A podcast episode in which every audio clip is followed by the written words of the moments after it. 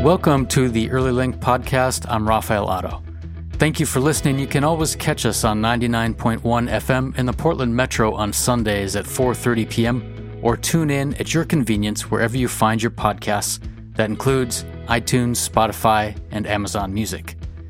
Today, I am speaking with Jenna Deml, our fantastic producer at Portland Radio Project, and two of her lifelong friends, Kai Russell and Justin Semke. All three of them happen to be on the autism spectrum, and today we have a chance to hear their stories about what it was like growing up on the spectrum, how they've remained friends for so many years, and their experience in the education system right here in Portland. Jenna, Kai, and Justin, welcome to the podcast. It's great to have you here today. Yeah, thanks for having us. Thank you for having us. Thank you so much.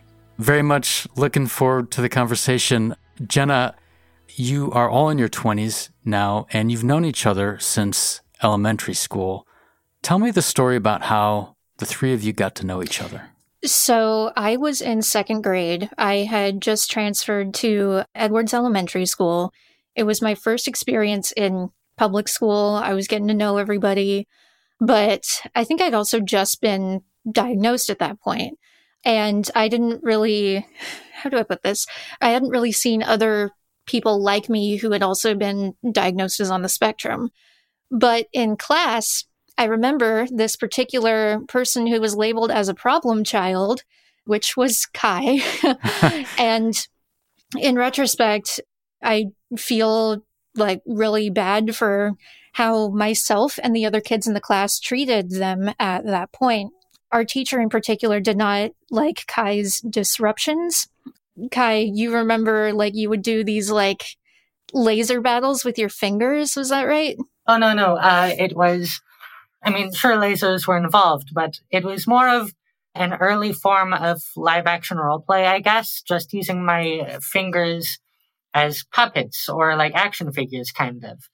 Like, I would walk my pointer and middle finger along a table uh, and have that stand in for, like, a human. I would use the other pointer to give that same uh, finger person like a sword or something. I would use my arm with all my fingers kind of coming together like jaws as a dinosaur, and then maybe put my other arm across it to form wings and make it a dragon. But what literally everybody else in the class heard was like, pew, pew, pew, pew. And then our teacher, teacher Nancy, would like grab Kai by the collar and be like, Kai, you're going out in the hall, or Kai, you're going to the office. And all of the kids in unison would be like, Kai, be quiet. So that was how initially like my relationship with Kai was. But I can literally hear a classroom of kids yeah. doing that when you say that story. So one day my mom suggested that I invite Kai over because I was getting to know everybody in my class and all that. And she was like, oh yeah, Kai might be a good person. You haven't invited them over before. And I was like, okay, fine. um, but we had a really good time. Kai, I don't know if you remember this, but you also had so much fun that you like ran all over the house, ran all over the backyard, and your dad was trying to catch you and you were like, no. Sounds legit. Yeah. I did a lot of hiding from my parents when I didn't want to do stuff. Yeah. And from there, friendship was born. And Edwards closed down the year, I think it was like our fifth grade year. And so we ended up at Abernathy for fifth grade. And we started becoming really good friends with Justin there. Yep. My fault. So, Justin, what are your memories of how you all connected? Well, it was fifth grade. I had actually, um, two of my best friends had just moved away. I basically, I was kind of lonely. I didn't have a lot of friends in fifth grade.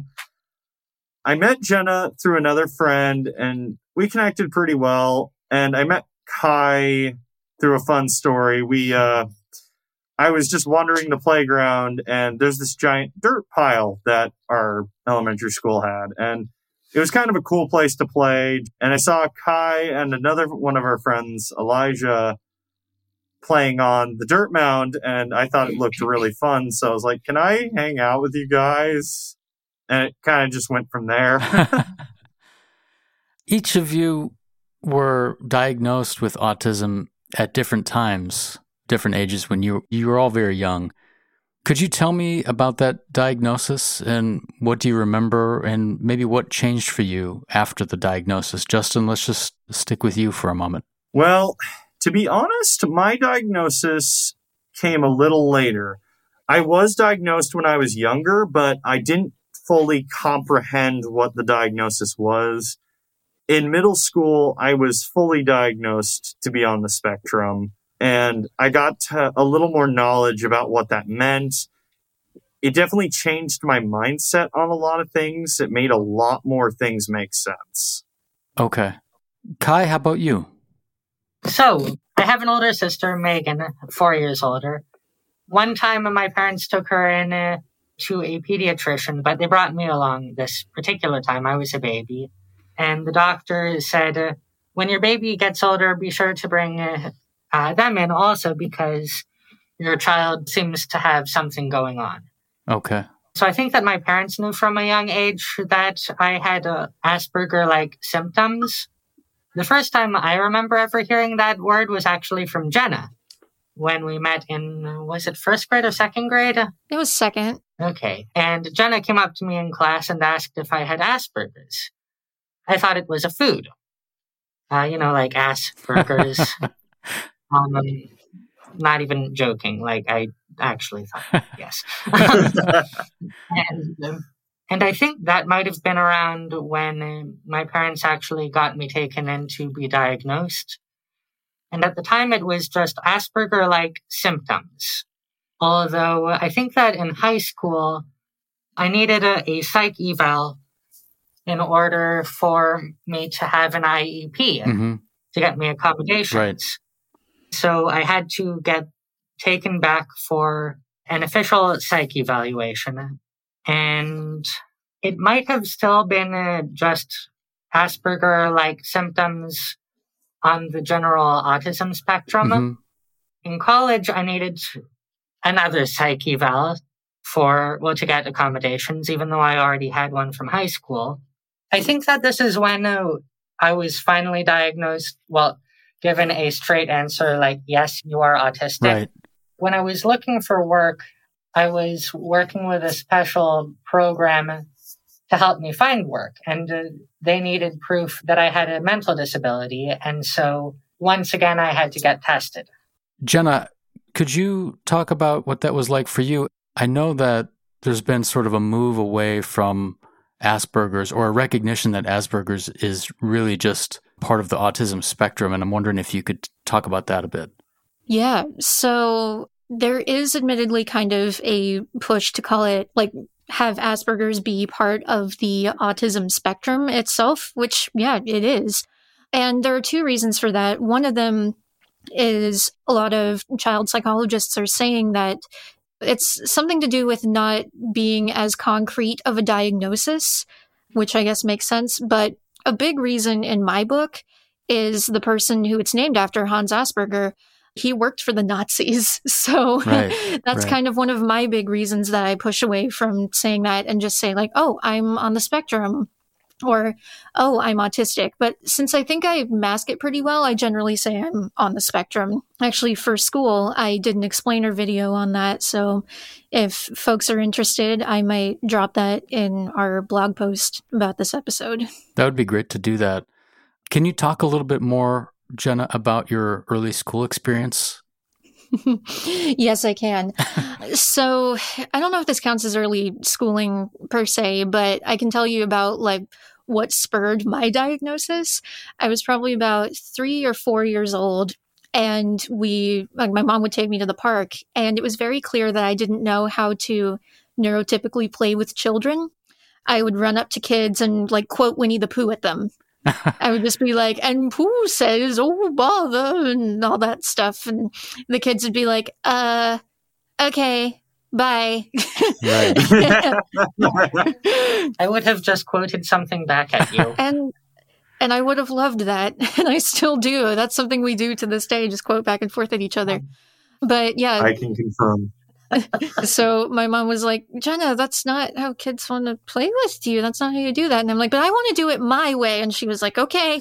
And so at that point, I did get some kind of a diagnosis, or my parents put me in play therapy, physical therapy even, because they saw my coordination was a little off. But it wasn't until I was seven that I did get the official diagnosis.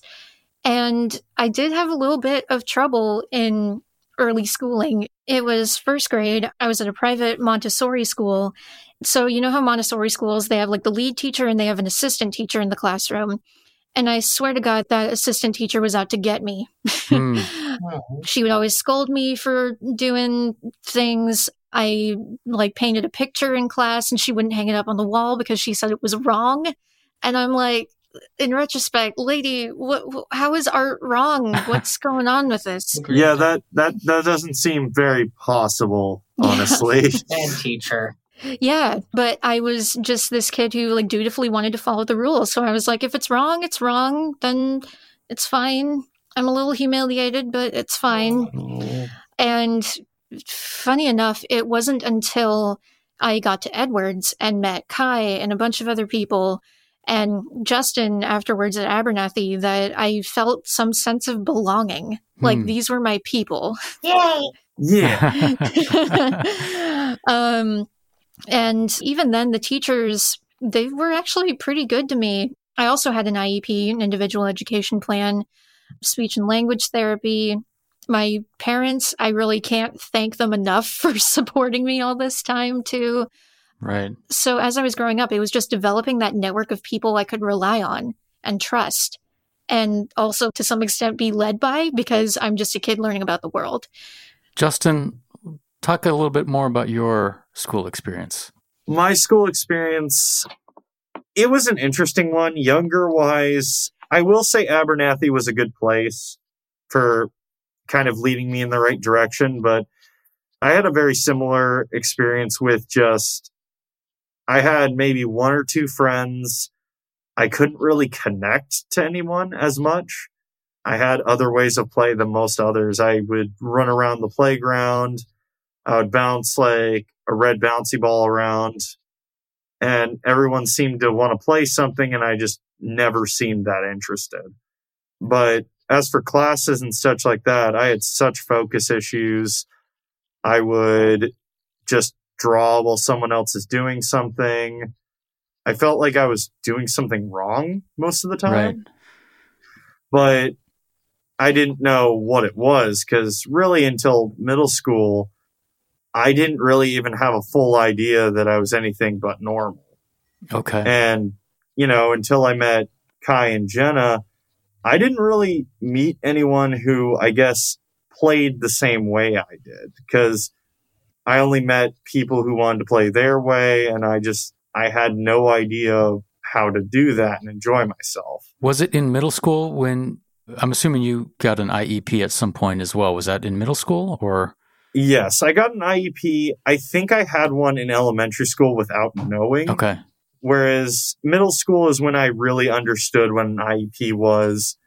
I had notes taken. I had an individual class. Middle school was when I fully experienced it. I'll say I was a little separated from my crowd. So even during middle school, I had a very hard time connecting with people. I was excited for the weekends when I could meet up with everybody. Right, right. Kai, how about you? Do you have something that stands out for you? Um, um let's see. As far as friends go, I've never really found friends or settled into friend groups of like my own action so much as I guess I've either drawn people to me or been put into groups. Okay. I do remember that there have been times when uh, I just kind of did my own thing. Uh, like in elementary school, there were many recesses where I would just find some corner of the playground and play my hand games. I've had strong friend groups throughout my school experience. In middle school and high school, it was uh, entirely because of speech group or social thinking group, however it was called. Okay. Where I was essentially put in a room at lunchtime with other autistic people. although in elementary school, I think more of other people approached me and I was just like, oh, cool. Hi. I've been told that I got bullied a lot throughout my uh, elementary, middle, and high school experience, but I didn't notice it most of the time. Can you say more about that? Let's see. In middle school, I do remember uh, bullying to a degree, although I think that might have had to do more with my gender expression, because at one point in middle school, I had longer hair, and I think that I also wore pink, which I got in trouble for from other peers. Sure.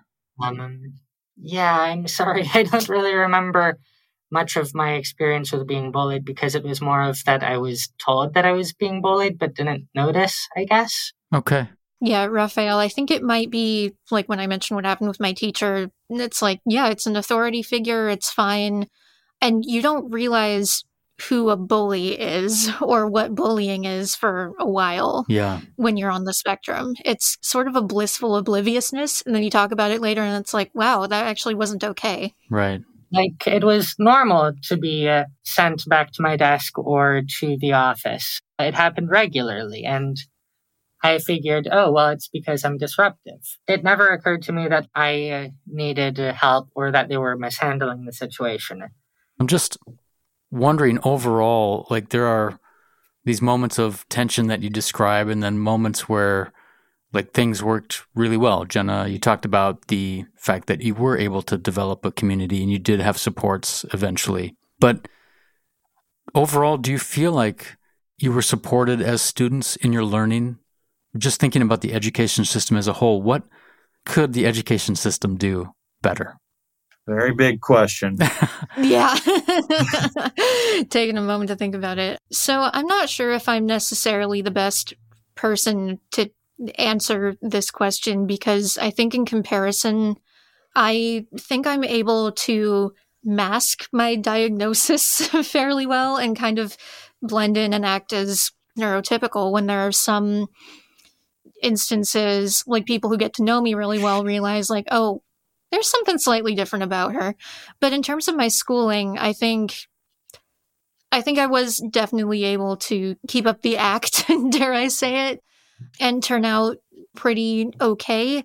I think honestly it was just like my early learning experiences where I had the most issues. And that was twenty years mm-hmm. ago, to be fair.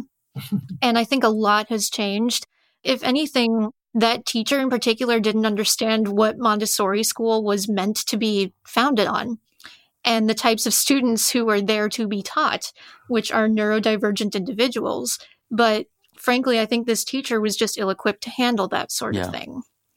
So I think it's just a matter of educating yourself further. If anything, like Kai, Justin, and I, we are the autism spectrum. We have varying degrees of which these traits come out. So it's just realizing that it is that spectrum and not just a you are a problem child, please go away scenario. Yeah. Justin, I know it's a big question, right. and, and you, you said that, but what are your thoughts?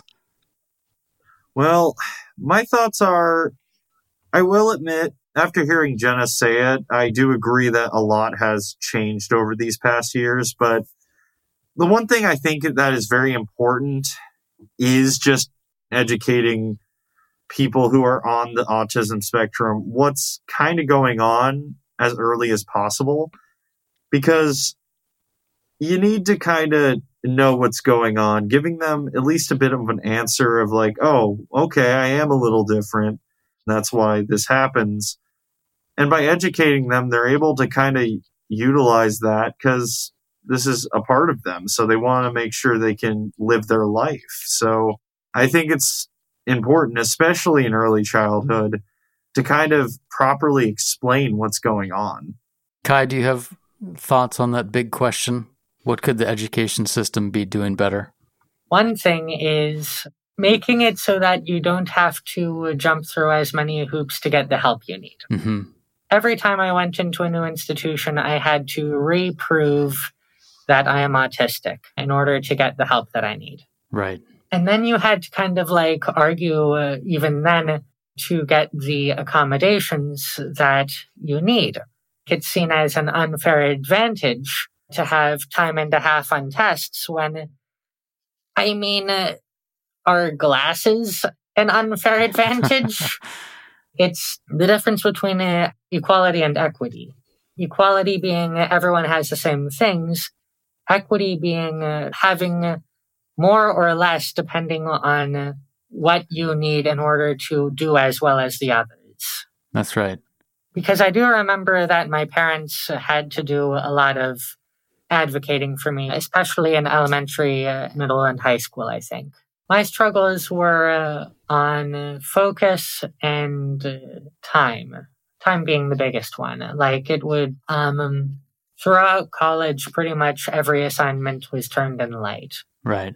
But I mean, they all got like A's and B's because I was very thorough and insightful. I guess the main thing uh, really is just making it so that you don't have to fight to get what you need in order to be successful and not stigmatizing uh, fighting for it. You aren't privileged for having uh, these accommodations that other people don't have because they don't need it and you do in order to do as well as them. I appreciate that, Kai. Thank you. Certainly. I wanted to ask about the language used to describe people on the autism spectrum. I know of, I introduced you all that way as being on the autism spectrum, and I know that within the autism community, there's a big difference between describing someone as an autistic person as compared to a person with autism. And I wanted to ask you how you feel about that, and do you have advice for people? Justin, do you want to start? Sure. That's also a hard question. It's something a part of you. So I don't know much about the language personally. I've always just referred to myself as on the autism spectrum because it is the safer language option for me personally. Mm-hmm. Though I know that it's like some people do have personal preferences on whether they would rather be referred to as autistic or someone with autism. I think it's whatever makes them feel comfortable or what they want to be referred to as, because we have it and we should be referred to as we feel comfortable with, because everyone is different. Yeah. Jenna, do you have thoughts on that? So I actually, this was kind of the first time I've heard of that being a debate. But it is interesting to look at it because it seems like a lot of people who are parents or individuals who don't have it, who are not on the spectrum, they say like, oh yeah, a person with autism is the more appropriate way because they want their kids to be seen as neurotypical and like there's nothing wrong with them, something like that. I am, for example, I am a white person. I am a female person. It is part of my identity. I am an autistic person. So that's probably kind right. of preferably how I would address it. I think it's ultimately like whether the semantics empower the individual. And I think that's kind of what Justin was getting at too, like how they want to be referred to as what empowers them most. And the way I refer to myself is I'm an autistic person. That's just the way it is. I don't know if Rafael or any of you have seen, there was a Temple Grandin biopic and it had Claire Danes. And like one of the things that she says, she like goes, I'm autistic. And I'm like, yeah, I'm autistic. It's what I am. Yeah. Is this one that has uh, uh, like uh, visual representations of whenever she yeah, hears something literal? Yeah, when she thinks literal. In pictures, that's the one.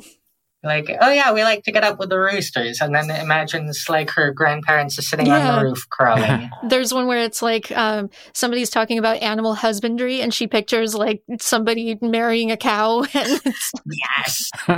Yeah, like that's another thing I think all three of us probably do is think in those pictures and until we're like, oh yeah, metaphor is a thing. Yep.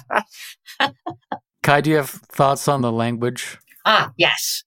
Okay, so I haven't heard about this debate in particular, although my guess is that it would be similar to uh, the move from uh, talking about homeless people to people experiencing homelessness. Right. Um, which is putting the person first. so that they think of you as a person before they think of you as autistic. I guess with the stigma of autism being, like, I think that I've seen online people calling other people autistic as an insult. And also I remember in high school when I told one of my classmates that I was autistic. And, you know, this is someone that joked around and bantered with me a lot. He suddenly became a very, like, soft and apologetic and kind of treating me a, a little like a child, I guess. Right. Like, dude, we've been bantering for how long? Although I personally, I refer to myself as an autistic person because autism is part of my identity. Right. It has defined my personality. It has defined who my friend groups are. It has uh, put me through uh, struggles throughout school. It has also gifted me with being able to hyper-focus on my interests and become a walking encyclopedia and make connections that are very helpful as a fiction writer. So it's both a strength and a weakness for me. Sometimes it really feels like a disability, like I won't be able to achieve my dreams because while this gives me a superpower in some areas, it keeps me from using my superpower in others.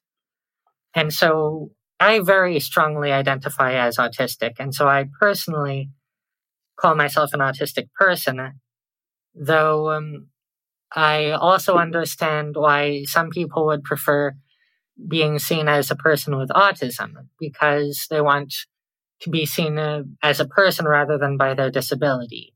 Kai, on this question of identity, how do you think about the connection between being on the autism spectrum and being neurodivergent and being gender nonconforming? I've never really been one to pick up on, or maybe I'm not sure if it's that I didn't pick up on or that I just didn't care about and didn't internalize gender norms. I've always been a soft, kind, gentle person who liked like flowers and pink and dolls. My sister is more of the roughhouser. Well, I like being clean. Yeah, there's a picture of me back in elementary school wearing a flower wreath on my head. And I like to have long hair. My mom in particular said that she knew uh, since I was a baby that I wasn't necessarily going to Uh, learn gender the way that other people do. And for the most part, I think that I've never really cared too much if something was seen as a boy thing or a girl thing. Just, well, is this something that I like? I've heard uh, that neurodivergent people or people on the autism spectrum in particular make up a large percentage of the L G B T community. And part of that is just because we don't internalize gender norms. We don't feel as compelled to conform to what society wants us to be, mm-hmm. I think. Mm-hmm. Thank you, Kai. I know I wanted to ask you all this question because I know you're all involved in the creative world in different ways. And so this is yet another thing, it sounds like, that has connected the three of you. So tell me a little bit about your creative pursuits and when you feel most capable of expressing yourself. Jenna, would you like to start? Sure. So currently I am a graduate student in multimedia journalism. So that's, funny enough, like podcasting, broadcast journalism, documentary filmmaking. So I'm really heavily into like the audio-visual kind of artistic aspect of things, but as a way to kind of channel my diagnosis when I was younger, my parents put me in theater classes and I continued to be in like theater and choir. I've always loved drawing. I'm just kind of all over the place. It's like a jack of all trades, master of none scenario.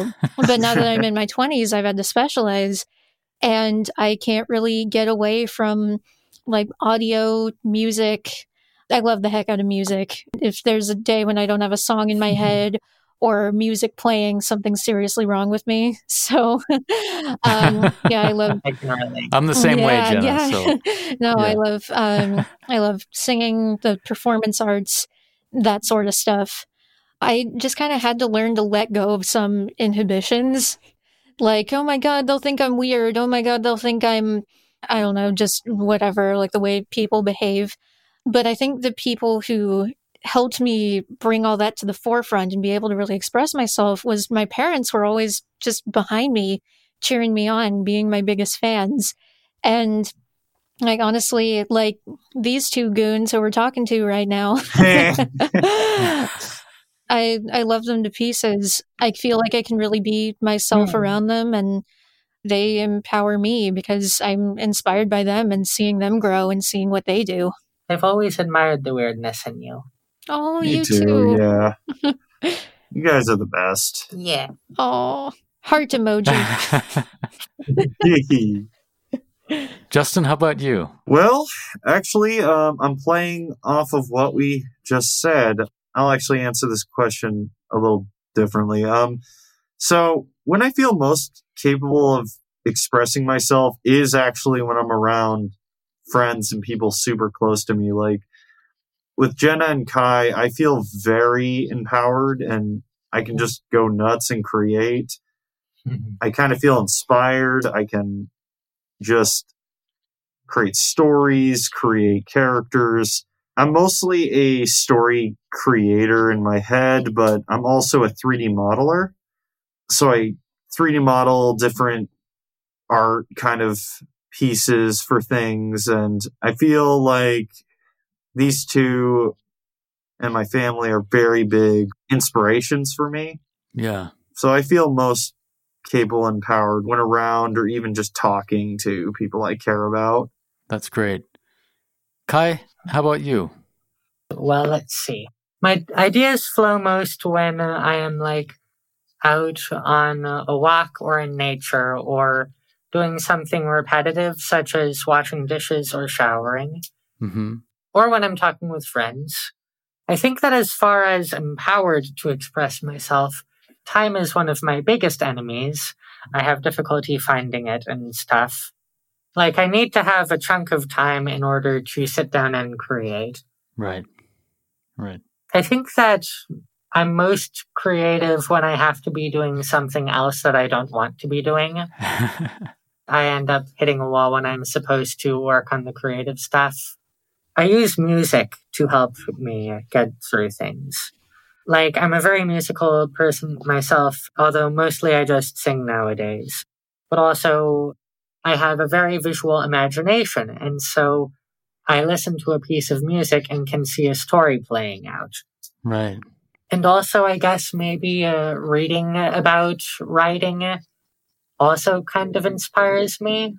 That's powerful. I feel like I want to ask you each one more question.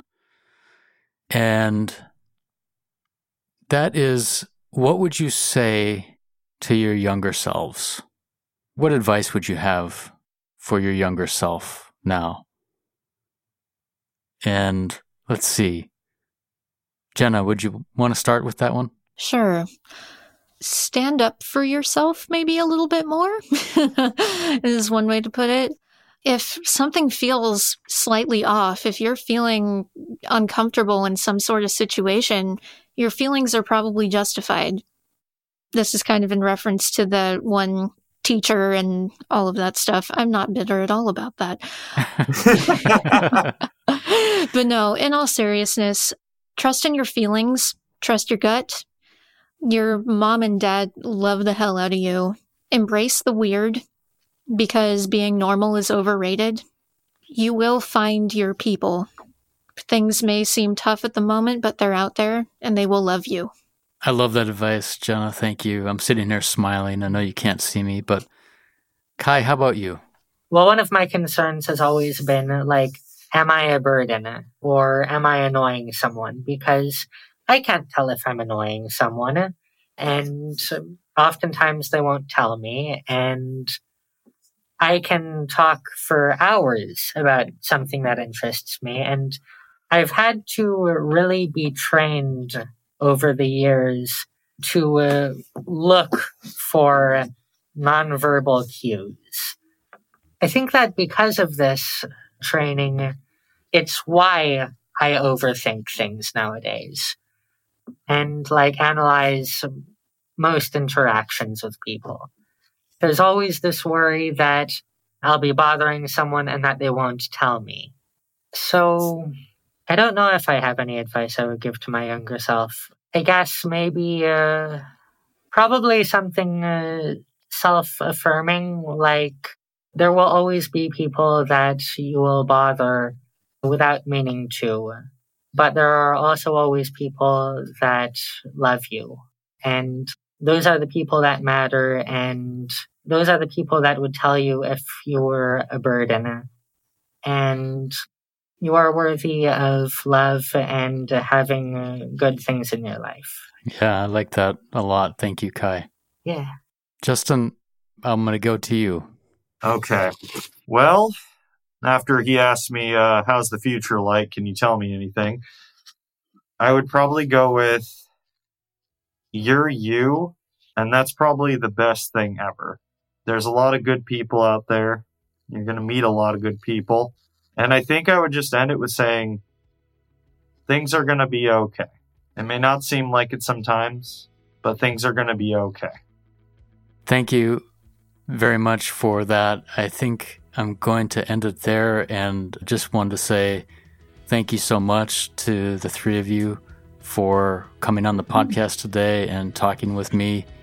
Really appreciate your perspective and sharing your stories and opinions. Thank you so much. Thank you for having us. Thank you for having us. Thanks, Rafael, for having us.